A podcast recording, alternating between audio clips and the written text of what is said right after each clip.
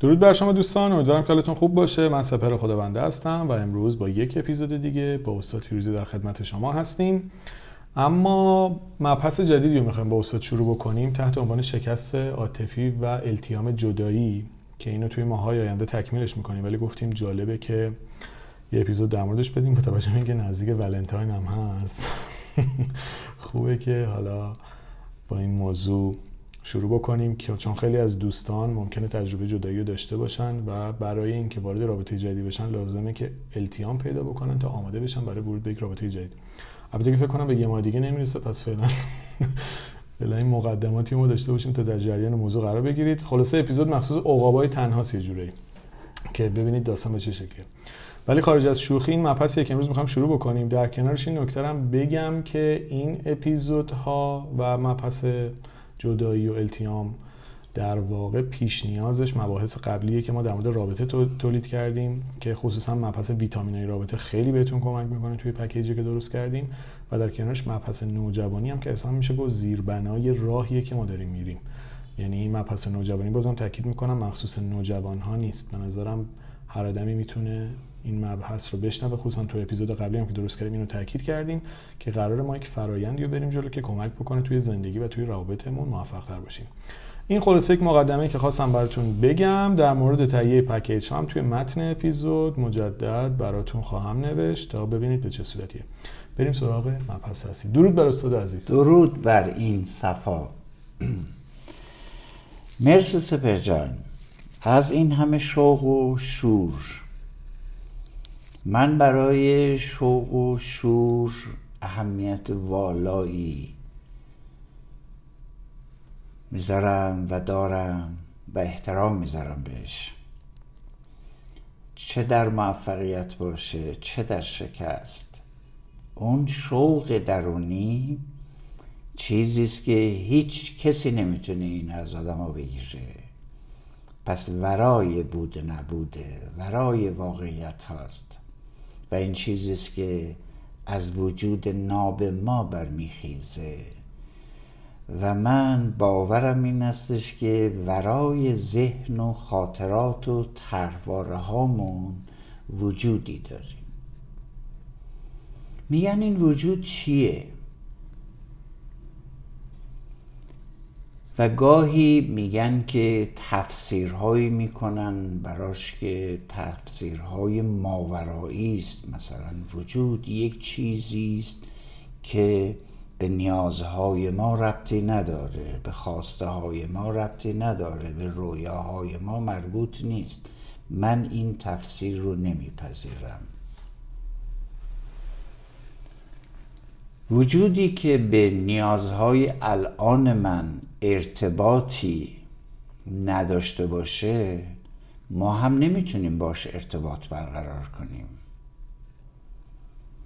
ما مجموعه نیازها هستیم، از پایین ترین سطح، اگه گفت پایین بالایی وجود داشته باشه، از پایین ترین سطح که نیازهای فیزیولوژیکه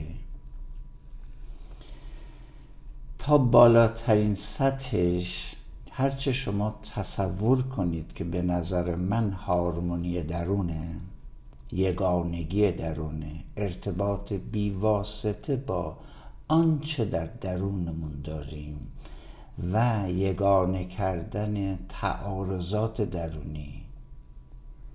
آنچه ما در درونمون تجربه می کنیم در آغاز تعارضات سفرجان، نه یگانگی. ما انواع تضادهای درونی رو داریم، تعارضات بیشماری در کودک ما وجود داره، در نوجوان ما وجود داره، حتی در والد ما وجود داره، در ترواره های ما تضادهای بیشماری وجود داره، در بالغ ما هم تعارضاتی وجود داره. ما کلاً موجودی به شدت متعارض هستیم. خود درگیری داریم، سادهش کردم. یعنی خود درگیری داشتن نشان سلامت ماست، نه نشان بیماری. این تفسیرهایی که می کنیم که داشتن این تعارضات نشانه بیماری است، من به اشارت مولانا میگم این نشان سلامت هست. چرا نشان سلامت، نه بیماری؟ کسی که بیمار هست اصلا متوجه تعارض نمیشه. انسان سلامت هست که متوجه تضادهای درونش میشه. خود این کشف تعارضات یک قدرته. من میخوام به قدرتی اشاره کنم که ورای این تضادهای درونی است. آن کسی که متوجه تضادهای درونیش نمیشه از این قدرت بی بهره است. اون که این قدرت رو داشته باشه نمیتونه تضادهای درونیش رو نبینه. پس این نگاه میتونه به ما کمک بکنه که ما به این قدرت بها بدیم، نه به تعارض. چقدر تعبیر جالب بود. اولش که اون سطبندی رو گفتی داده هرم مازلو افتاد. دقیقاً آفرین. ولی توضیحاتی که بعدش دادین خیلی جالب بود. یعنی سطح آخر هرم مازلو که خودشکوفاییه رو بله. تعبیر من این بود، هارمونی درونی تعبیر کردین. خیلی به نظرم چیز قشنگه. حالا چیزی که شما گفتید متفاوته. الان هرم مازلو رو ما نگفتیم، در واقع داشتید یه چیز دیگر میگفتید، ولی این سطحی که گفتید انگار اون تعارضاته سطح یکیه که به اون هارمونیه میرسه. بله. حالا توی این رسیدن از تعارض به هارمونی هم خیلی اتفاقات قراره تو این سطوح بیفته. دقیقاً میخواستم بعدش به این هرم مازلو که خیلی مدیونش هستم اشاره کنم ام. که تو با هوشمندی که داری میای صحنه رو روشن میکنی. هرچه ما به قسمت پایین هرم مازلو توجه میکنیم تعارضات بیشتر، هرچه بالاتر میریم دامنه کمتر میشه ولی تعارضات کمتر میشه تا اون سطح نهایی که آن بزرگ گفت خودشکوفایی. شما میخواید اونو معنویت ترجمه بکنید یا هر چیزی، ولی این کلمه کلمه بی‌نظیری است. خودشکوفایی یعنی تو آنی میشوی که الان نیستی و آنچه که الان هستی آن نیستی. مبهمه، درسته؟ من نه منم نه من منم. چقدر تو باحالی؟ این از کجا آوردی؟ بالاخره دقیقا همینه. مولانای من سر تا سر آثارش داره به این تعارضات اشاره میکنه در تمام قصه هاش. اتفاقا اسم یک دوره‌ای رو که با مثنوی دارم با تعدادی از مشتاقان این سفر میرم که دومین جلسه‌اش رو داریم همین دو هفته دیگه برگزار میکنیم، اسمش رو گذاشتم خودشکوفایی با مثنوی. این خودشکوفایی یعنی یک قدرت، نه قدرتی که از بیرون پیدا میکنی بلکه قدرتی که در درون داری و بهش توجه نداری. تمام قصه این است که ما یک قدرتیم و والاترین قدرت نگاه ماست. نگاه یعنی چی؟ یعنی تفسیرهای ما. نقش‌هایی به ما دادند از کودکی. اون نقش‌ها ما نیستیم. هستیم ولی نیستیم. چرا نیستیم؟ نمیخوایم اونا رو. اگر من اون نقش‌های آریتی رو نمیخوام، کدام بخش وجود من، درون من داره میگه من اینها رو نمیخوام، پس چیز دیگه ای میخواد؟ اگر ما چیزی رو نمیخواهیم خب پس چیز دیگه ای رو میخواهیم. مسئله بسیار شگفت این است که ما نمیدونیم چی رو میخواهیم، فقط میدونیم اینو نمیخواهیم.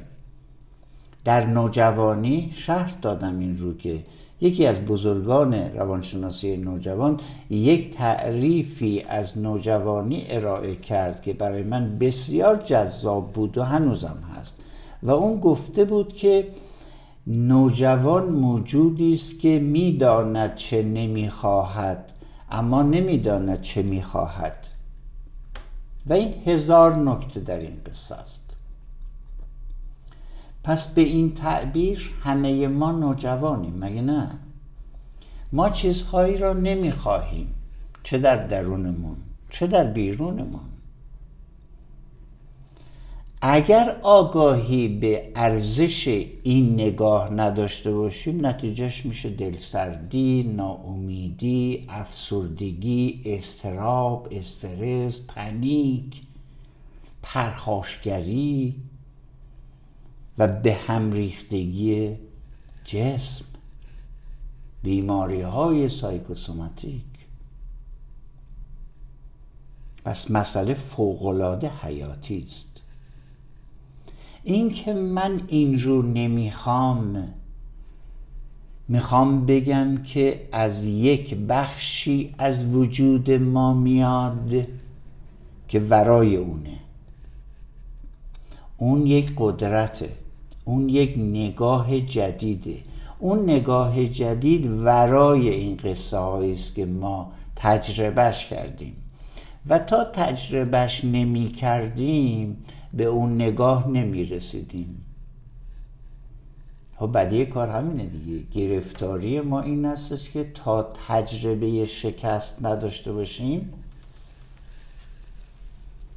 متوجه آنچه را که می خواهیم نمی شویم. پس دو تا قدرت هست سپهر جان. میخوام توجه بدم به این که اگر بخواهیم از فشردگی درونی و این درگیری های بی ثمر درونی و هرز انرژی روانی آزاد بشیم، به این دو تا قدرت باید توجه خاص داشته باشیم. یک قدرت اینه که من متوجه شدم چه چیزایی رو نمیخوام. اوکی. وقتی من متوجه میشم چه چیزهایی رو نمیخوام، بنابر طرحواره ها فرافکن میکنم سر دیگران و این آغاز بحرانی شدن بحرانه.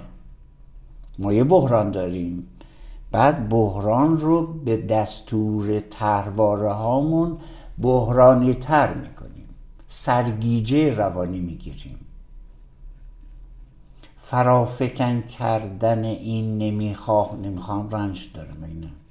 درد داره، مگه نه؟ خشم داره، اینطور نیست؟ فرافکن کردن این خشم، همچنان که در اون اپیزود جلوه ها و مسیرهای خشم شرح دادیم، ما رو در بحران جدیدی فرو میبره. من میخوام از فرافکنیه به بیرون برگردونم به قدرت درون و بلافاصله هرز انرژی از بین خواهد رفت. هیچ مسئله حل نشده سپر. یک نگاه جدیدی رو ما در درون خودمون کشف کردیم، نه اینکه ایجاد میکنیم، کشف میکنیم.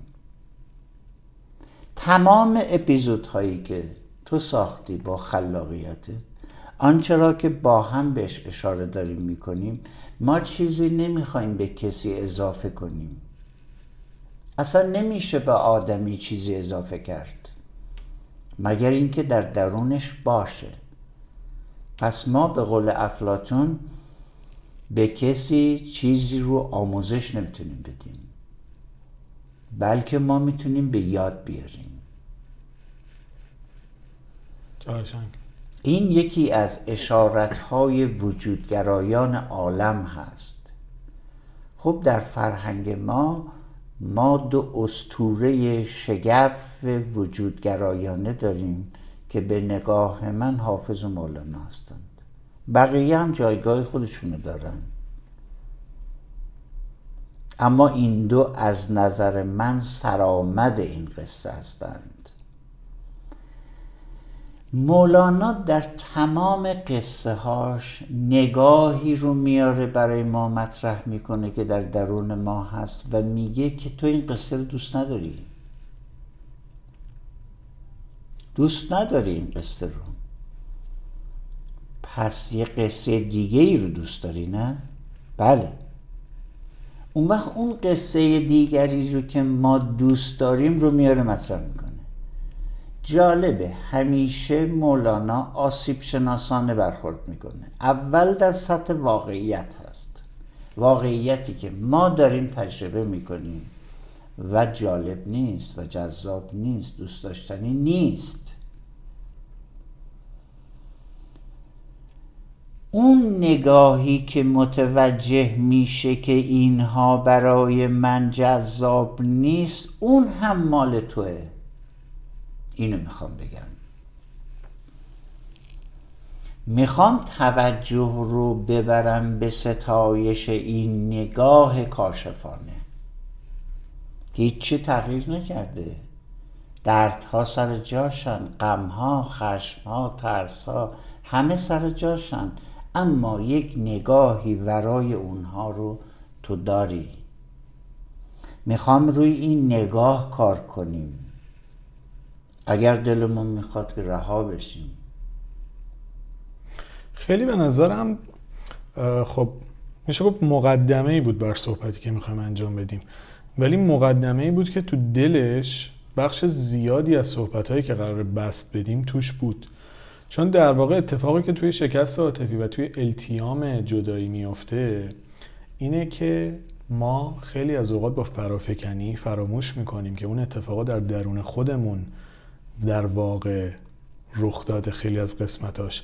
و توی اپیزود قبلی هم روی این موضوع تاکید کرده بودیم که در واقع این طرحواره های ما هستن که توی ارتباطمون شکست میخورن. دقیقاً. و یه نکته خیلی جالب دیگه ای که حالا چون اصلا بحث ولنتاینه که حالا ما شوخی کردیم، عقاب تنها اینجور چیزا، ولی میخوام اینو بهتون بگم که در واقع توی این جدا شدن ها ما بخش بیشتری از خودمون و بخش زیادی از الگوهای پیشینمون رو میشناسیم و اگر هوشیار باشیم حالا وقتشه که بیام یک سری چیزا رو تغییر بدیم.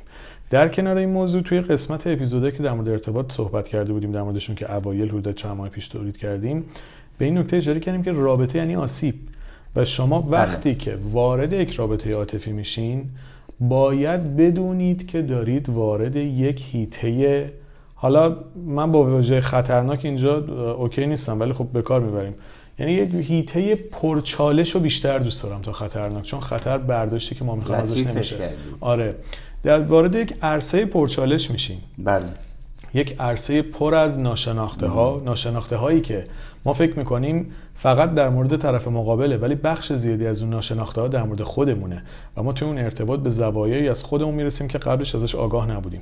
پس این پروسه‌ای که ما داریم میریم و این صحبت هایی که شد قراره ما رو در نهایت به یک آگاهی و شناخت و برداشت بیشتری از خودمون برسونه که این آگاهی و شناخت برداشت بهتر و بیشتر از خودمون باعث میشه که چه توی این ارتباط و چه توی ارتباط‌های بعدی نقش موثرتری داشته باشیم که بتونه در واقع به ما کمک بکنه که مسیری رو بریم که در نهایت حس و حال بهتری رو میتونه در ما ایجاد بکنه و سطح آگاهی ما رو نسبت به خودمون افزایش بده و خلاصه یه بهبودی تو این پروسه بده. و همین اینو می‌خواستم قبل از اینکه بریم سراغ اصل مطلب بگیم که رابطه یعنی به قول خودتون رنج و درد و آسیب. دقیقاً. خب از تغییر صحبت کردی، نه؟ ضرورت تغییر، از فرافکنی سخن گفتیم. وقتی که رابطه خوب پیش نمیره ما دوچار خشم میشیم و همزمان دوچار ترس از طرد شدن. گمان نکنیم این دوتا حس ضد هم دیگه هستند، از یکی حرف میزنند. چیزهایی رو من نمیخوام و چیزهایی میخوام. فرافکنی اگر بکنم اینو از دست دادم، این نگاه رو از دست میدم. این نگاه رو از دست بدیم ناچار میشیم بارها همون رو تجربه کنیم، از این رابطه به رابطه دیگر. خیلی از مراجعین من میگن شگفتا که من در رابطه پیشین شکست خوردم، رابطه جدیدی که وارد شدم باز هم همون قصه است. از این ازدواج رفتم به ازدواج دیگر، چه شوقی داشتم وقتی وارد این رابطه جدید می شدم، بعد دیدم که همون قصه داره تکرار میشه. چرا تکرار؟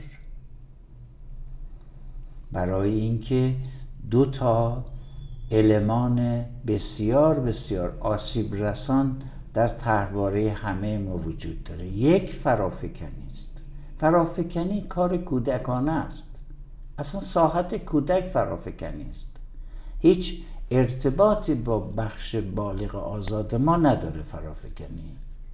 یه مثال بزنم، فکر کنید یه نفر یک هودی یا سویشرت صورتی تنشه، بعد این آدم با این تیپ میره توی یه جمع شماره یک. خب دیگران بهش میگن شما این سویشرت چه رنگیه؟ صورتی دیگه. خب حالا شما با همین سویشرت میری تو جمع شماره دو، باز چه رنگی سویشرته؟ دیگران بهت فیدبک میدن این صورتیه. با همین سویشرت میری جمع شماره سه، یا سوار تاکسی میشی، سوار اتوبوس میشی، سوار هواپیما میشی. اوکی لوکیشنت عوض شده ولی تو همچنان سویشرت صورتی تنته. طرحواره‌ای که تغییر نمیکنه و رابطه‌ای که براتون هی تکرار میشه مثل اینه، انگار شما یک لباس و یک کالبد تکراری رو توی محیط‌های مختلف با آدم‌های مختلف میپوشین. آدما تغییر میکنن، میشه جمع یک و دو و سه، میشه ماشین و هواپیما و اتوبوس، ولی شما همون کالبدو داری. طرحواره یعنی این، یعنی شما آدبت از قضا این طرحواره ها بعضی موقع باعث میشه شما آدم های یکسان انتخاب بکنی، نه یکسان عین اون آدم قبلی، با ویژگی های نسبتا مشابه. یعنی وقتی یک طرحواره‌ای توت فعاله ممکنه الگویی رو برای انتخابت انتخاب بکنی یا در نظر بگیری که مشابه قبلی است، بعد باعث میشه انگار توی یه لوپی، توی دایره‌ای دور خودت بچرخی، انگار از یه عده آدم بیرون نمیای. مثلا همشون شبیه پدر یا مادرتن، همشون یک سری ویژگی‌های مشترکی از اونها رو دارن. خب این داستان چیه؟ اگر می‌خوای توی جمعی وارد بشی و بگن متفاوت شده قضیه، باید این هودی یا سویشرت صورتی رو در بیاری، آبی بپوشی. برای اینکه آبی بپوشی راه چارهش اینه که فرافکنی نکنی، بری مسئله خودتو پیدا بکنی، ببینی چرا داره اتفاقات تکراری برات میفته، با حل کردن اونها توی محیط‌های جدیدی که وارد میشی حالا بتونی فیدبک مختلفی از آدم‌های جدید بگیری، ولی نمیتونی با یک الگوی تکراری دنبال نتیجه متفاوت بشی. چقدر جالب، چقدر جالب. نمیشه چنین چیزی. فرافکنی یک پیامد آسیبزای دیگه با خودش میاره. تو از تغییر حرف زدی مگه نه؟ فرافکنی نمیذاره ما تغییر کنیم، ما رو وادار میکنه دیگری رو تغییر بدیم. دارم نشانه ها رو میگن. و کسی که فرافکنی میکنه اصلا اشکالو تو خودش نمیبینه، نه، چون اشکالو قراره که تو دیگران ببینه. بله. پس اصلا نیازی به تغییر حس نمیکنه. نه. از کجا آمده این؟ اشاره‌ای به طرحواره ها بکنم. ببین ما در کودکی طرحواره هامون شکل میگیره. یعنی چی؟ کودک تمام تلاش این است، تلاشش این است که برای امنیت پدر مادرش رو عوض کنه، تغییرشون بده. همه کودکان این تلاش شکست خورده رو دارند و این تغییر پدر و مادر با شکست روبرو میشه و همچنان جوانان برومندی هستند که در صدد تغییر والدینشون هستند. و من به همشون میگم دست از این تلاش بردارید، چون شکست پیشین رو دوباره تجربه خواهید کرد. تیشرت تو در بیار، اون تیشرت رو دیگه نپوش. اگر اون تیشرت تنت باشه دوباره همون فیدبک ها رو خواهی گرفت. فرافکنی از اینجا میاد. یه نکته ایرم بگم اینجا دوستان، ما موضوع طرفداره ها رو چون خیلی پیغام در مورد زیاد بوده کامل میکنیم و سوژه‌مون انقدر زیاد شده الان واقعا نمیشه. الان موضوع طرفداره ها و مهندسی ضمن بعداً کامل میشه. این جدایی هم که آوردید سه تا شد، اینا رو بعداً کامل میکنیم تو ماهای آینده. فعلا نوجوانی و ویتامین رابطه رو دریابید، اونها رو فرافکن کنم. میگم تمام تفسیر شده، نه جدی میگم انقدر سوژه‌مون زیاد شده چون خیلی پیغام میدن در مورد طرفداره ها و الان خب گفتم اینو تاکید بکنم که اونو کامل. آره حتما اونو به سامانی میرسونیم، هرچند که تمام مباحث ما به نوعی ارتباط داره با طرحواره های ما. پس دو تا نشانه شکست رو دارم میگم. فرافکنی هر جایی که در ارتباط میکنیم شکست رو داریم رقم میزنیم. شکست از یه جایی نمیاد، مربوط به شانس هم نیست. این طرحواره شماست که داره شکست میخوره، نه شما. زمانی که بین خودت و طرحواره ها تفاوت نمیذاری میگی من شکست خوردم.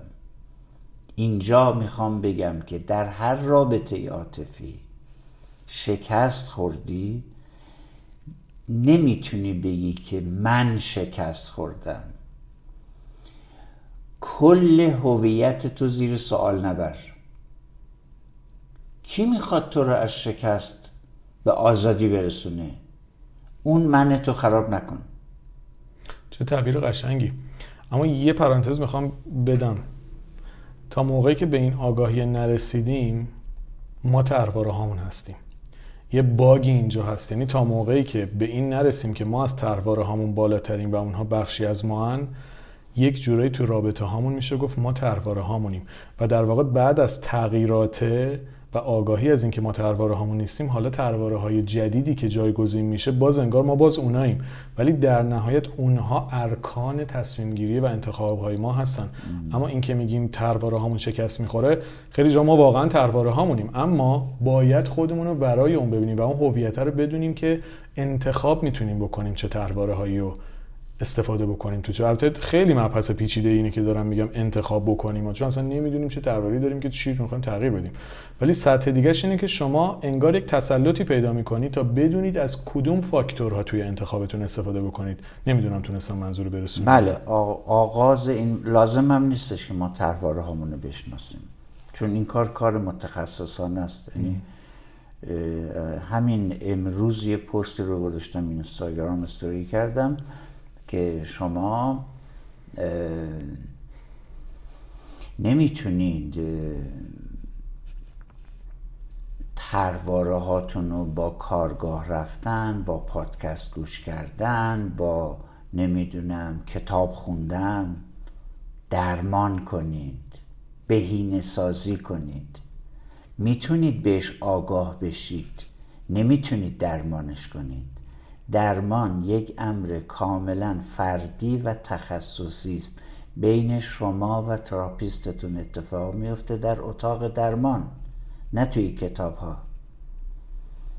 کتاب ها، پادکست ها، سخنرانی ها، کارگاه ها، همه هشدار، از جمله همین هشدارهایی هستن که نشانه ها رو به شما میگن و شما آگاه میشید به طرحوارهاتون.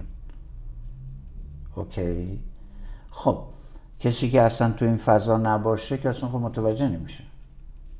پس اگر هزینه ای کردید برای این قصه ها، برای آگاه شدن کردید و این بسیار بسیار ارزشمنده. فقط میخوام این دوتا ساحت رو با هم قاطی نکنید. من از من سوال میکنن برای اینکه این طرحواره‌ام رو درمان کنم کدوم کتاب ها رو بخونم. نه، شما طرحواره هاتون رو میتونید بشناسید، نه اینکه درمانش کنید. شما میتونید متوجه بشید زخم معده دارید ولی نمیتونید درمانش کنید. درمانش پیش پزشک متخصصه. این تفاوت رو ما اگر بهش توجه کنیم همه چی دگرگون میشه. پس دو تا نشانه شکست عاطفی رو آوردم وسط، نشانه دادم. یکی فرافکنی است، که توی اون بیستا ویروس شرح دادم. هر جا میبینی از اون ویروس ها داری استفاده میکنی برای حل بحران، مطمئن باش که داری فرافکنی میکنی. فرافکنی یک نوع تخلیه درونی خشم کودک. به دنبالش نشانه دیگر میاد، این که باید دیگری رو عوض کنی، به هر شکلی هست دیگری رو عوض کن. و این در رابطه پارتنرها و زن و شوهرها به شدت دیده میشه، به شدت دیده میشه. هر کسی همین الان به رابطه عاطفیش، چه در ازدواج، چه در ارتباط با فرزندش، همسرش، چه پارتنرش، توجه این چنینی رو بکنه، متوجه میشه که داره تلاش میکنه دیگری رو تغییر بده و این شدنی نیست. تغییر زمانی حاصل میشه که شما نگاهت بره به درون خودت، نگاه بیرونی رو بردار، ببر به سراغ یک نگاه دیگری که به درونت میتابه و یک قدرت. لطفاً ببینید، من دارم از یک قدرت حرف میزنم. نگاه به درون و کشف این تناقضات و رنج‌ها و شکست‌ها یک قدرت از نظر من. به اون قدرت توجه کن، اونو ستایش کن. نیروهای درونی ما نیاز به ستایش دارن سپهر جان. یعنی ما ورای ورای همه اینها هستیم. حتی اون نگاه قدرتمند شفابخش درون ما، ما ورای اونیم و اون نیازمند ستایش ماست تا بتونه بیشتر کار بکنه. پس تو خیلی بزرگی، تو شگفت‌انگیزی. پس همزمان که شما فرافکنی رو قطع می کنید، تلاش برای تغییر دیگری هم قطع خواهد شد. اون وقت میری به درون خودت و کشف شروع میشه. برای اینکه شدت درد، درونگری درد داره، درسته؟ مواجهه با خویش خیلی دردناکه سپهر جان. کودک ما طاقت اینو نداره، اما نگاه ما ورای ایناست. برای همین دائما میگم با کودکت نرو درونت. یه نکته که داشتم بهش فکر میکردم اینه که اصلا خودم فکر میکنم یه اپیزود جداگانه باید بعدا در مورد این تولید بکنم، در مورد مکانیزم‌های دفاعی، چون فکر کنم خیلی در موردش اطلاع ندارن. فرافکنی یکی از مکانیزم‌های دفاعیه که ما از بچگی یاد میگیریم، اونقدرم چیز عجیب غریبی نیست و چیزی که ما باش بزرگ میشیم، اما اثرات مخرب و ناسالمش هرچی میدی جلوتر بیشتر میفهمی که در واقع خروجی نهاییش این میشه که شما مسئولیت هیچ کاری رو گردن نمیگیری و دنبال یک مجرم بیرونی میگردی. حالا اون مکانیزم‌های دفاعی چرا اتفاق میفته، چرا ما استفاده میکنیم، داستان دیگه‌ای داره که حالا جای دیگه باید بهش پرداخته بشه. ولی واقعا توی ارتباط، من باز میخوام به این داستان شکست عاطفی برگردم، اینها شاید به نظرتون مقدمه‌ای بیاد بر این داستان، ولی اصل قضیه اینه که خیلی از جاها ما به خاطر همین مسائل اصلا به سمت بهبود نمیریم. مم. یعنی انقدر فونداسیون سازه‌ای که ساختیم توی ارتباطمون مسئله داره که شما هر چقدر بیای نما رو درست بکنی این ساختمون میریزه. شما بیا بتون نریز توی پی ساختمونت، بعد بیا مثلا برو سنگ فلان قیمتی رو بزن، این ساختمون استحکام نداره، دیر یا زود به مشکل میخوره یا حداقل با یه زلزله خیلی ضعیف هم شکننده است. داستان اینه، ما که بحث شکست عاطفی میشه، شما باید ببینید اصلا چی شده که به کجا رسیده که ته داستان این شده؟ یعنی شما میخواید شکست عاطفی رو بر... بررسی بکنید، شکست عاطفی رو نباید بررسی بکنید، باید فاکتورهایی که باعث شده شما به این نقطه برسید رو بررسی بکنید. یعنی الان ما نمیخوایم بیایم بگیم شکست عاطفی اینجوریه، حالا التیامش مثلا بیا چسب زخم بزن، مثلا داستان این نیست. شما باید ببینید چی میشه که شکست عاطفی میگیری. موقعی که میخوای علت مثلا دیابت رو بررسی بکنی، حالا کاری به داستان ژنتیکش ندارم، علت بیماری، حالا بیماری خاص مثال نمیزنم، علت بیماری رو پیدا بکنی، در واقع خیلی جاها میتونی از ابتلا بهش جلوگیری بکنی. حالا میتونه توی حالا دیابت رو مثال بزنم که جام چاقی، ورزش نکردن، بحث ژنتیکش، بحث استراب که خیلی روش شدیده. شما میخواید مشکل دیابت پیدا نکنی، قبلش باید به فکرش باشی. حالا شکست عاطفی هم شما اول باید الماناشو بشناسی تا بتونی توی رابطه فعلی اصلاحش بکنی. اگه تو رابطه نیستی که خب الان اینو بشنوی به نفعته. اگه تو رابطه مسئله داری، آگاهی ازش میتونه پیشگیری بکنه. اگرم الان بعدشی که بعدش بهش خواهیم پرداخت. ولی داستان اینه که شناسایی فاکتورهای اثرگذار روی یک بیماری بخش مهمی از پروسه درمانه. این نکته‌ای بود که زلزله گفتی، درسته؟ دقیقاً. بذار منم مثل تو یک مثال عینی بزنم. ببین زلزله تو ژاپن چند ریشتریه، اصلا زیر شیش و هفت نمیاد، نداره، بالای هفت تا میشه. ژاپنیا واقعیت رو دیدند، گفتن که ما در زمین زلزله خیز زندگی میکنیم، پس سازه هایی ساختن که ضد زلزله است. هشت ریشتریش هم میاد، ویرانی به بار نمیاره. در کشور عزیز ما ما جوری خونه میسازیم که زلزله نیست.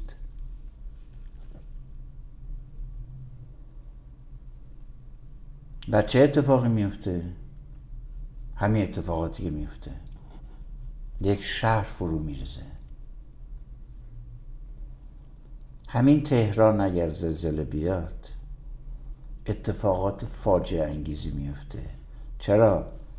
برای اینکه پیش بینی نکردن که ما در گسل‌های زلزله داریم خونه میسازیم، داریم برج میسازیم، غیر از اینکه داریم آب‌های زیرزمینی رو خالی میکنیم. محافظ زمین رو داریم ویران میکنیم. اوکی،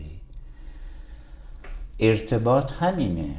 اگر شما، حالا برای همین گفتم که آغاز ارتباط رویاهای ماست، رویاهای شیرین. ارتباط یعنی رویا، نه واقعیت. ما با رؤیاهای شیرین میریم به سمت ازدواج و ارتباط، و چون واقعیت، نه اینکه رؤیا زیبا نیست، دلانگیز نیست، عشق والاترین رؤیا مگه نیست پرچن؟ من اگر ساحت وجود رو بخوام بگم، میگم عشق. اون واقعیت نداره، واقعیت نداره، نه اینکه اون رؤیای عاشقانه واقعیت نداره، نه، در بستر ارتباط فعلی واقعیت نداره. رؤیاهای شیرین رو ما نگاه میکنیم و خطرها رو نمیبینیم، تفاوت‌ها رو نمی‌بینیم، اصلا آلارم‌ها رو نمی‌بینیم. آلارم‌ها وجود داره. من وقتی که صدها و صدها رابطه به ظاهر شکست خورده رو آسیب شناسی کردم و گفتگو کردم با مراجعینم، از اون اول ارتباط بهشون میگم خب این آلارم که وجود داشت، این دومیش هم که وجود داشت، این یکی، اون یکی، چطور هست که ما این آلارم ها رو نمی بینیم؟ رؤیا، رؤیاهای شیرین چشم ما رو بر واقعیت های تلخ می بنده. تمام حرف من اینه. رؤیاهای شیرین بسیار لذت بخش هستند، بسیار گرامی هستند، اما یک عیب دارند. چشم واقع نگر ما رو میبندند. تضادی وجود داره میان رؤیاهای شیرین ما و واقعیت‌های تلخ.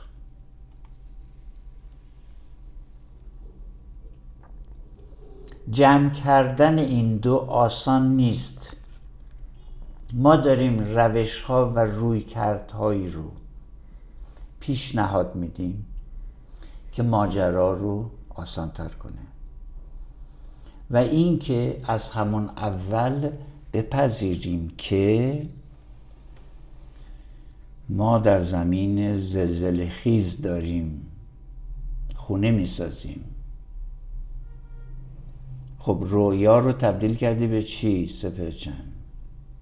به واقعیت. واقعیت تلخه، بسیار هم تلخه.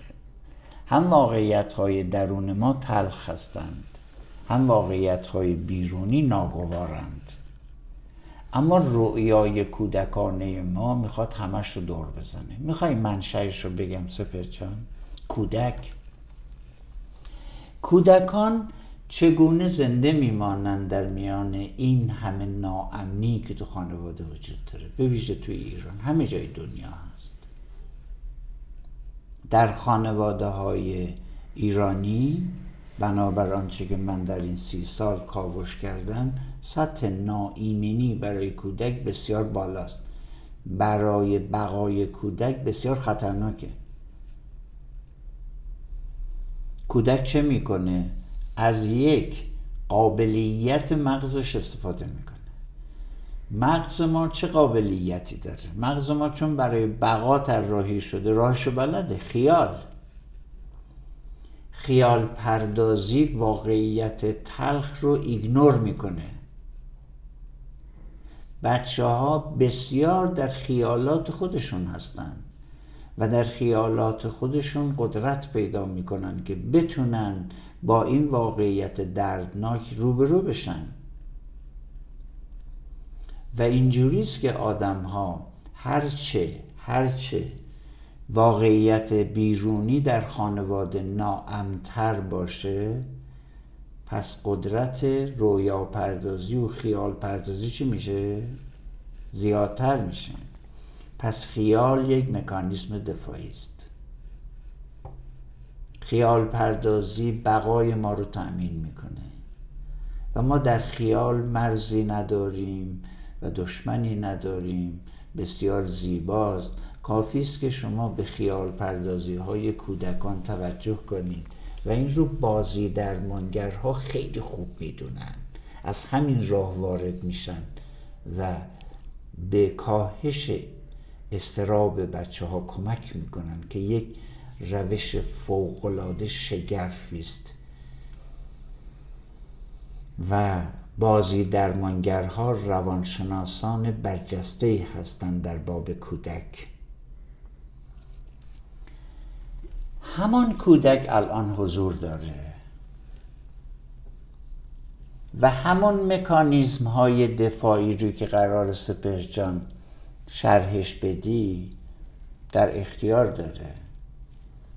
پس چقدر خوب که این مکانیزم های دف... دفاعی رو یاد بگیریم، بدونیم. ورای این مکانیزم های دفاعی هم باز وجود داره. من اون دارم میگم، قدرتی که در نگاه ما هست برای کشف. دارم میگم کشف یک ضعف دیگه ضعف نیست.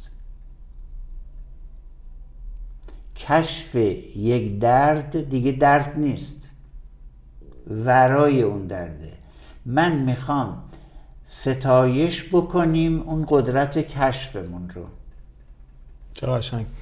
من میخوام برگردم یه دقیقه به مثال زلزله. من قبل روانشناسی عمران خوندم دیگه، بالاخره یه بار ما گذاشتمون توی چیزای روانشناسی به درد خورد. این مثال زلزله داشتم همینجوری در موردش فکر می‌کردم. یه نکته خیلی جالبی بود که الان به صحبت الانتون خیلی ربط داشت. ما بیایم رابطه رو اون سازه‌ای در نظر بگیریم که با رویاهامون می‌خوایم بسازیم، یعنی بله. سازه رویایی ما میشه رابطه‌مون. ولی داستان زلزله توی رابطه با زلزله توی ژاپن و ایران خیلی فرق داره. شما توی رابطه ممکنه هر چند روز یه بار زلزله داشته باشی. بله. حالا ممکنه یه بار یه ریشتری باشه، یه بار دو ریشتری باشه، یکم افریشتری باشه، کاری نداریم. و دقت هم بکنید اتفاقاً مثال جالبی شد. چرا؟ چون اصولا خیلی از زلزله‌ها به صورت روزانه داره تو همه جا اتفاق میفته، ثبت هم میشه. آه، آه، آه. ولی چون قدرتش خیلی خاص نیست اعلام نمیشه. یعنی آثار مخربی نداره، وگرنه ممکنه در روز کلی زلزله تو جاهای مختلف دنیا بیاد. حالا وقتی که شما قبل از ورود به رابطه یک سری چیزا رو شناسایی نکردی، یک سری واقعیت‌ها رو ندیدی، این در راستای چیزی که داشتید الان میگفتید که آدم میبینه ولی خودش رو به ندیدن میزنه. میگفتید توی آدمایی که صحبت کردید تو آسیب شناسی‌ها به این نچل رسیدید، گفتید شما فلان چیزو دیدی، چرا پس بهش بی‌توجه بودی؟ داستان اینه که وقتی شما واقع‌بین نباشید و این سازه رو متناسب با شرایط نسازید، کوچکترین لرزه ها شما رو تکون میده تا موقعی که بر حسب عمق فشار و زلزله‌ای که میاد این سازتون فرو بریزه. یعنی شکست عاطفی ثمره اتفاقاتیه که شما پیش از ساخت این رابطه بهش توجه نکردی. دو تا آدمی که شخصیت حالا شخصیت درون حالا هر چیزی که می‌خواید استشون رو بذارید هویت کار نشده دارن، یعنی روی خودشون اون کاری که باید می‌کردن رو نکردن، ترواره هاشون رو حداقل شناسایی نکردن ببینن از کجا دارن می‌خورن و ناآگاهانه و فقط از روی هیجان و به دور از منطق یک مسیری رو شروع می‌کنن. مثل اون کسیه که میره روی رودخونه ساز ساختمون می‌سازه، اصولش هم بلد نیست، یعنی سازش از همون اول پایه‌اش سسته. مثل آدمی مونه که میره روی گسل میخواد برج بزنه. ممکنه رویات قشنگ باشه، ممکنه اون آدم ویترین قشنگی داشته باشه، ولی وقتی که تو اصول اولیه‌ای که ارتباطو شروع یاد نگرفتی و با الگوهای اشتباهی واردش میشی، عملا خودتو داری وارد آسیب میکنی. یعنی خیلی از اوقات آسیب نمیاد سمت ما، ما آسیبو بغل میکنیم. شکست عاطفی نمیپره ما رو بغل بکنه، ما خودمون با انتخابمون، با اشتباهاتی که میکنیم و با ندیدن هامون و خودمونو به ندیدن زدن ها شکست عاطفی رو آلردی بغل کردیم، فقط نمیدونیم دو ماه دیگه قرار باشه رو بشیم یا شش ماه دیگه. پس خیلی از اوقات پیش بینی یک رابطه‌ای که قرار نابود بشه خیلی چیز سختی نیست. سخته. خیلی جاها سخت نیست. میدونید چرا؟ بذارید من بگم بعد تکمیل. خیلی جاها اگر قبل از برش میگن مشاوره قبل از ازدواج. بله. بعضیا اصلا برن پیش مشاور هم اول میفهمن که این سازه اصلا نمیتونه ساخته بشه. یعنی شما یک سری جاها هست اصلا نمیتونی بسازی. من میگم خیلی از روابط، دلیل اینکه میگم آدم باید برن پیش مشاور اینه که خیلی از روابط اصلا نباید حتی شروع بشه، نه اینکه باید ادامه پیدا بکنه ببینی چی میشه. من تجربه تلخ مشاوره‌مو بگم. آره. به صدها و صدها جوان نورسیده باحال خلاق تمام معایب و دشواری‌ها و زلزله‌هایی که در یک ارتباط پیش میاد رو براشون شرح دادم و رفتن انجام دادن. میدونی چرا؟ یه واقعیت تلخ دیگه اینه که ما تا تجربه نکنیم ترواره همون رو نمیشه. اینو قبلا تو ترواره ها گفتم، یعنی اجتناب ناپذیر این مسئله. این در تجربه کشف میشه. پس ما گریزی از تجربه نمیتونیم داشته باشیم.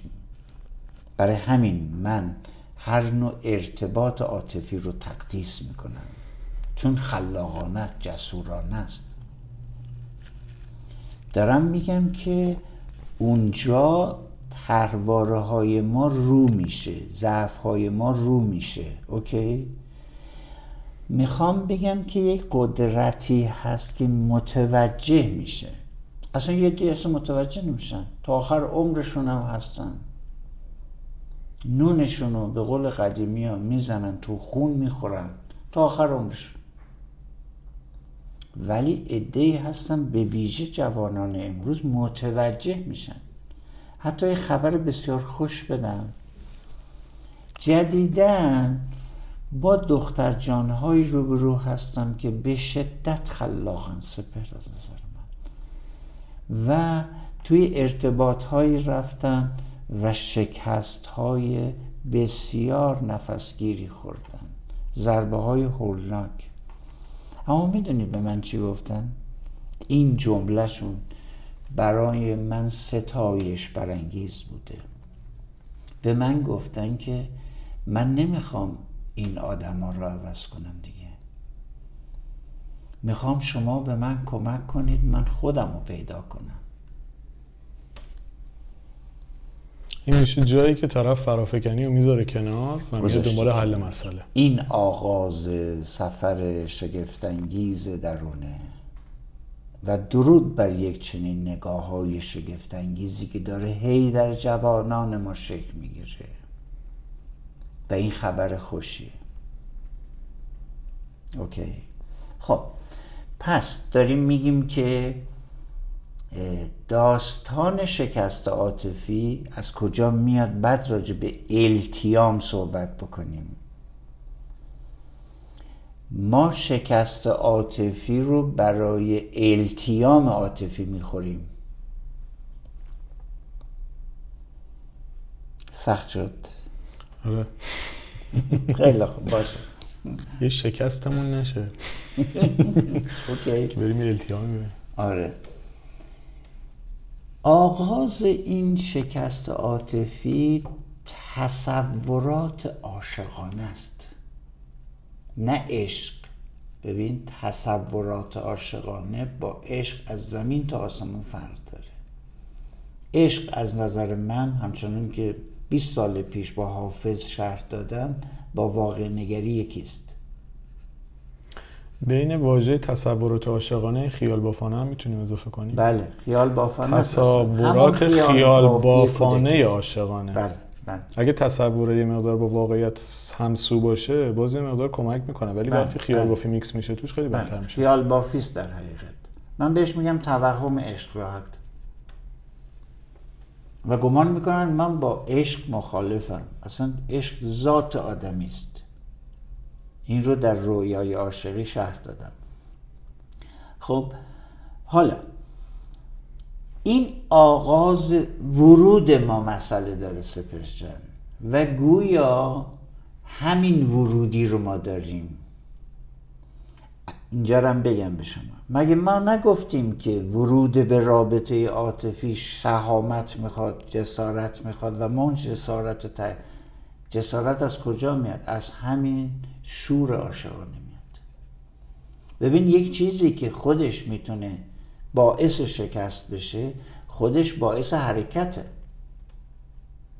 بدبختی همون یکی دوتا هم نیست. یکی دوتا نیست. اوکی. یعنی من از صفر و صد دیدن پرهیز میکنم همیشه.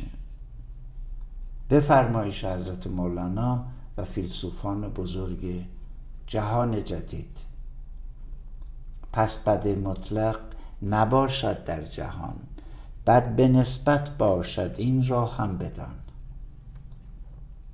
اوکی. خب پس این شور عاشقانه موتور متحرکه ماست برای برقراری ارتباط. چون ارتباط برقرار کردن هزار ترس داره. مگه بچگی ما رو نترسوندن از اجتماع؟ مگه دختر جانهای ما رو به ویژه از ورود به ارتباط نترساندن؟ آیا این شهامت نیست که یک دختر جانی وارد این منطقه میشه که خانواده دائما بهش هشدار میده که اونجا نرو، اونجا مرکز خطره؟ پس شور عاشقانه جسارت تجربه به ما بخشیده. دفاع از حقوق آقایون بکنم، خدا وکیلی اچاف داره میشه در حقشون. پوینت مثبت اینه که خانم‌ها چون بیشتر دنبال خودشناسی و روانشناسی هستن خیلی آگاه‌ترن و این قسمت در مورد آقایون نادیده گرفته شده. شاید چون همش بحث مرد سالاری بوده تو جامعه ما، خیلی از دید دیگه‌ای به آقایون نگاه می‌کنم. من به عنوان آدمی که خودم وسط این بازی‌ام میخوام بگم که خیلی از اوقات این عدم آگاهی آقایون خیلی بهشون بیشتر حتی آسیب میزنه. یعنی دخترها چون دنبال مسائل خودشناسی و روانشناسی هستن راحت‌تر خودشونو میکشن بیرون تا آقایون. یعنی میخوام بگم اینجوری نیست که فکر بکنیم یه طرف فقط داره آسیب میبینه. اعتراف میکنم که اصلاح هم کردی.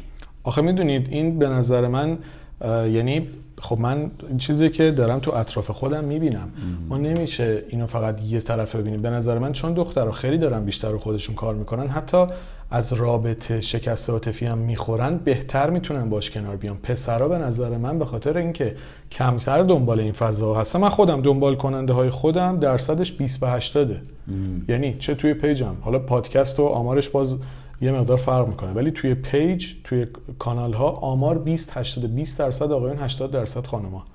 خب این فقط بحث من نیست، با کسای دیگه‌ای هم که تو این فیلد هستن صحبت بله، کردم. بله. کلا موضوعات خودشناسی، روانشناسی، کتاب، هر چیزی که بگی تو این فضاها آقایون کمتر میان سمتش. حالا ممکنه نهایت بشه شصت چهل توی سری از پیجا، ولی هیچ وقت شصت چهل به نفع آقایون نیست. چرا؟ چون کمتر دنبال این فضان و همین خودش زمینه ساز آسیبای بیشتری براشون میشه. یعنی میخوام بگم یه کوچولو باید به آقایون هم دلرحمانه تر برخورد بکنیم که اونها هم خیلی تحت فشار و آسیبن و نباید قضیه رو یه طرفه ببینیم و یه کوچولو باید هوای اونها رو هم بیشتر داشته باشیم. خب پس درود بفرستیم بر جوانان جسور برومندی که علی رغم نیمکره چپ مردانه ایرانیشون وارد این فضا میشه. آره یعنی میخوام بگم تو باب جدیدی باز کردی آخه سپهر جان، نمیذاری ما به کارمون برسیم که هی میگی چرا طولانی میشیم. خب داداش خودت خودت کرم از خود درخته، یه ساعت شده من می‌خواستم بیارم کارمون بدمون کن چیزا، ولی چیز شده، ولی الان یه ساعت شده، ولی چون مبحث وسطشه یکم ادامهش بدیم چون آره. پس درباره این شهامت آقایون بذارید توی جای دیگه صحبت کنیم و ادای دینی بکنیم به گلپسرهای شهامت آور که آسیبشون نوع دیگری است. یعنی آسیبی که پسرهای غیور ما میخورن از جای دیگری است، یعنی از نیمکره چپشون میخورن و اون این هستش که پسر ایرانی جایگاه مرد ایرانی رو داره و مرد ایرانی عقل کل هست و همه چیز رو میگه من از پسش برمیام و خودم حلش میکنم و خودش به خودش آسیب میزنه. خب این مرسی که گفتی این رو. خب پس اگر بخوام جمعش بکنم این رو، میخوام بگم که آن چیزی که ما رو وارد عرصه ارتباط میکنه همون عاملی هست برای شکست رابطه عاطفی. پس موضوع بسیار پیچیده است. اینجایی که میگم که ارتباط امر تخصصی است و خودتون وارد نشید بدون یک راهنما، همین هست، برای اینکه اینجا صدها قصه پنهان وجود داره و شما که وسط بازی هستید انتظار نمیره شما متوجه بشید. هر مسابقه یک داور داره، بعد تازه مفسرینش جدا هستن. حداقلش توی ورزش که ما اینا رو دیدیم، اوکی، و چقدر داورها نقش دارن، چقدر مربیان نقش دارن، چقدر مفسرین نقش دارن تا یه بازیکن بازیکن بشه. مگه نه بازیکن بدون اون مفسرین ورزشی که ریشیابی میکنن، آسیب شناسی میکنن، بدون مربی که اینها رو آموزش میده، بدون اون داور که دائم نظاره‌گر بیرونی این قصه هست، مگه این ورزشکار تاپ و نمونه میشه؟ هرگز نخواهد شد. اوکی، همه جا همینجوره. اوکی، پس ما داریم چی میگیم؟ میگیم که این آگاهی ما به این که رؤیاهای عاشقانه ما شور و هیجان نوجوانی ماست. نوجوان بیباکه و قابل ستایش، نوجوان دنبال خطرخیزی است و ما تحسینش میکنیم. مسئله این هستش که آگاهی ورای اینها هست یا نیست. حرف من اینه.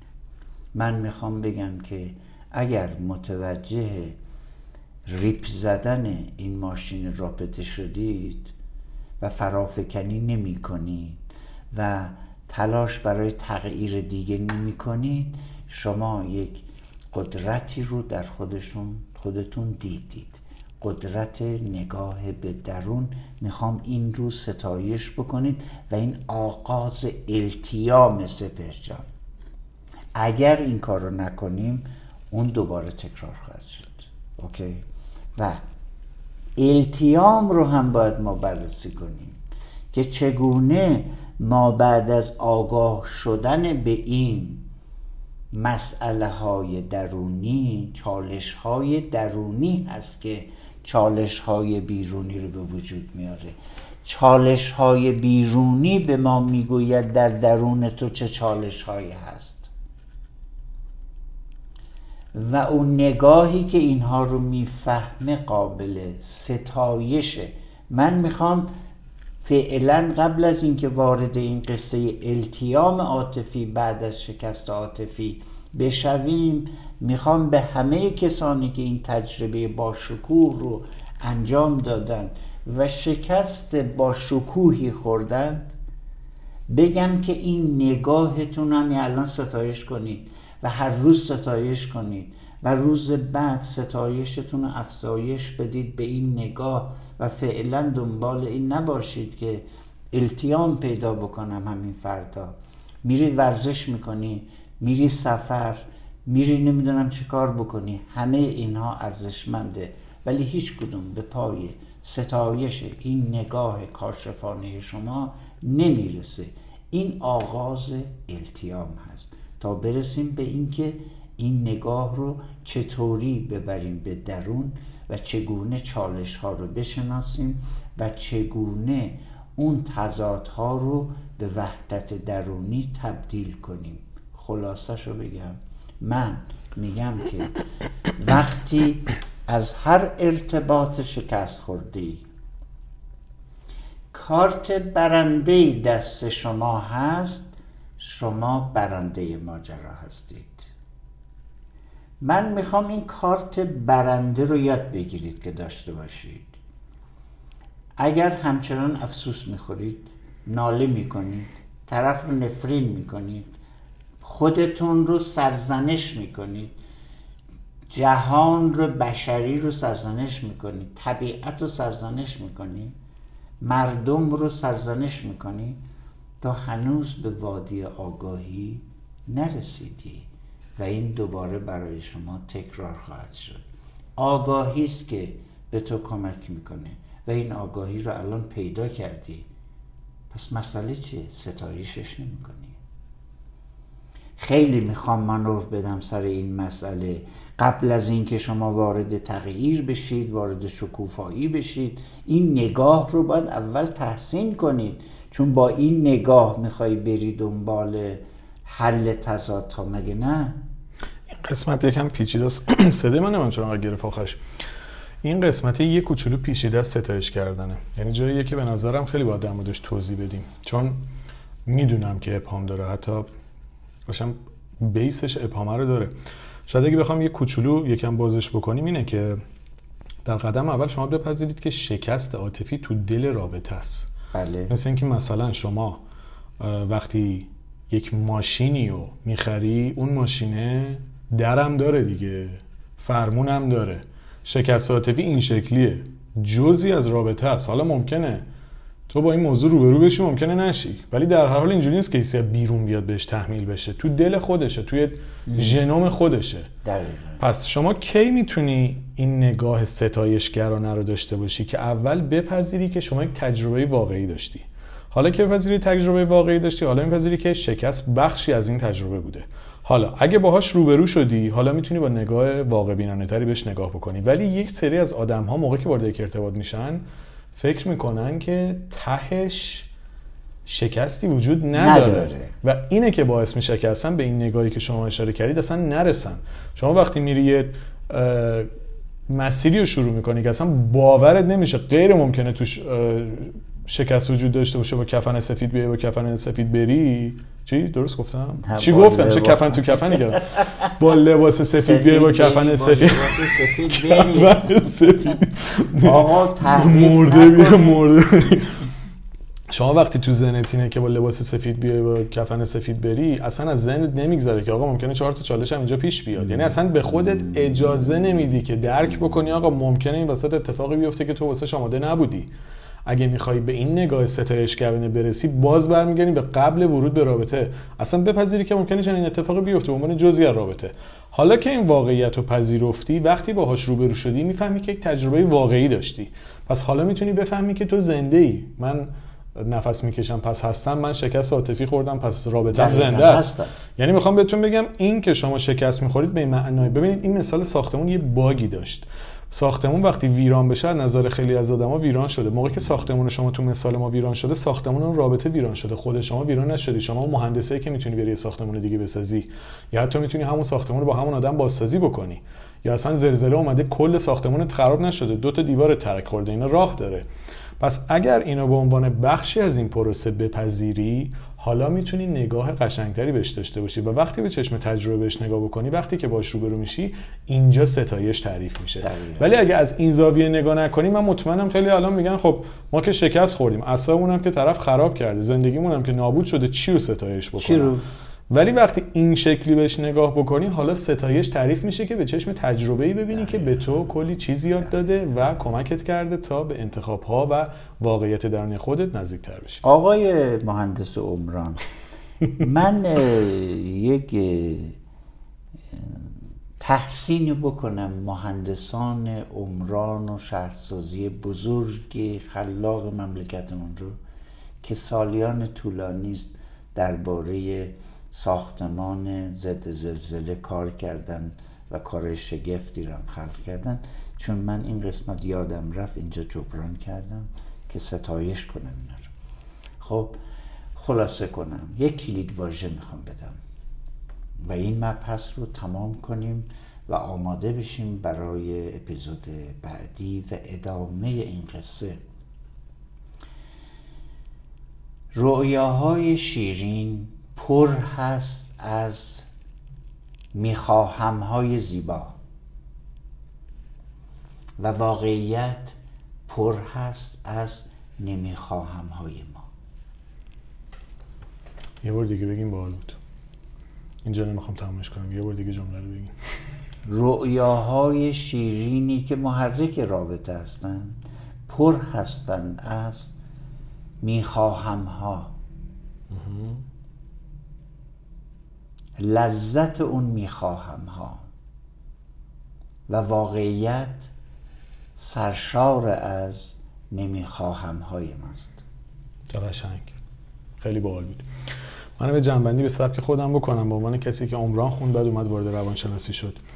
همه اتفاقهایی که توی زندگی میافتن در عین اینکه ساختار ندارن، ساختار دارن.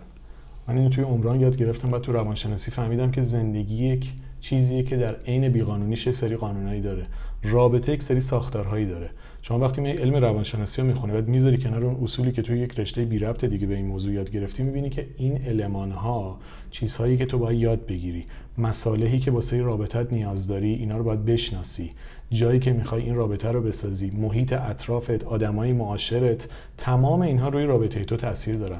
موقعی که ما میگیم رابطه عاطفی، اگه حالا مثال ساختمانی زدیم، فقط به اون دو نفر مربوط نمیشه. تمام اعضای خانواده اون طرف، الگوهاشون، طرحواره‌هاشون، اخلاقشون، چیزایی که دوست دارن، چیزایی که دوست ندارن، میشه المانای این ساختمون. شما موقعی میتونی یک سازه درست بسازی که همه اینا رو بررسی کردی، نقشه‌شو بررسی کردی، لوکیشنتو بررسی کردی، ابزارهای درست رو انتخاب کردی، تیم درستی رو برای سازت آوردی. این توی ارتباط دقیقاً همینه. دقیقا. تو روانشناسیش میشه این که شما باید تمام اینها رو کنار هم ببینی، باید کار و کارشناسی جلو ببری، باید المان‌های رابطه تو بشناسی، باید دوستای طرف مقابلت رو بشناسی، باید خانواده‌شو بشناسی، فرهنگش، تربیتش، چیزایی که خوشش میاد، چیزایی که بدش میاد، چیزایی که خوشحالش میکنه، چیزایی که ناراحتش میکنه، شور و شوق دارید یا ندارید، تفریحاتتون مشترکه یا نیست، چی شما رو هیجان زده میکنه، چی نمیکنه، آدم شوخ طبعیه یا نیست، آدم درونگرایی یا برونگراییه. یعنی میخوام بهتون بگم این مثال خیلی به نظرم چیز جالبیه توش در اومد. پس این رو از این زاویه ببینید و لطفاً برای اینکه وارد یک رابطه بشید، اینها رو همه رو در کنار هم بررسی بکنید. اینم یه دید مهندسی روانشناسی. چقدر باحال. و نکته آخرم این که دوستان اول اپیزود گفتم پکیج های نوجوانی و ویتامین های رابطه یه جورایی میشه گفت پیش نیازه هم این مبحث هم مباحث دیگه ایمان. برای تهیه‌شون میتونید به آیدی که توی متن اپیزود می‌نویسیم، حالا اون دوستانیم که توی اپلیکیشن در واقع گوش میکنن اپیزودا رو، شماره‌ای که اونجا می‌نویسیم توی تلگرام میتونید پیغام بدید و این پکیج‌ها رو هم تهیه بکنید. مبحث شکست عاطفی و التیام جدایی رو هم کامل می‌کنیم. نمیتونم بهتون تایم بدم چون خیلی موضوعاتمون زیاد شده، احتمالاً تو چند ماه آینده حتی فکر می‌کنم به بعد عید برسه. ولی سعی می‌کنیم روش کار بکنیم و در خدمت شما عزیزان هستیم. از پیغام‌های قشنگتون، محبتتون و همراهیتون هم بسیار زیاد ممنونم، چون بسیار زیاد انرژی می‌گیریم و افتخار می‌کنیم که این همه دوست خوب و دوست داشتنی رو کنار خودمون داریم. با آرزوی بهترین برای تک تکتون، شاد و سلامت باشید.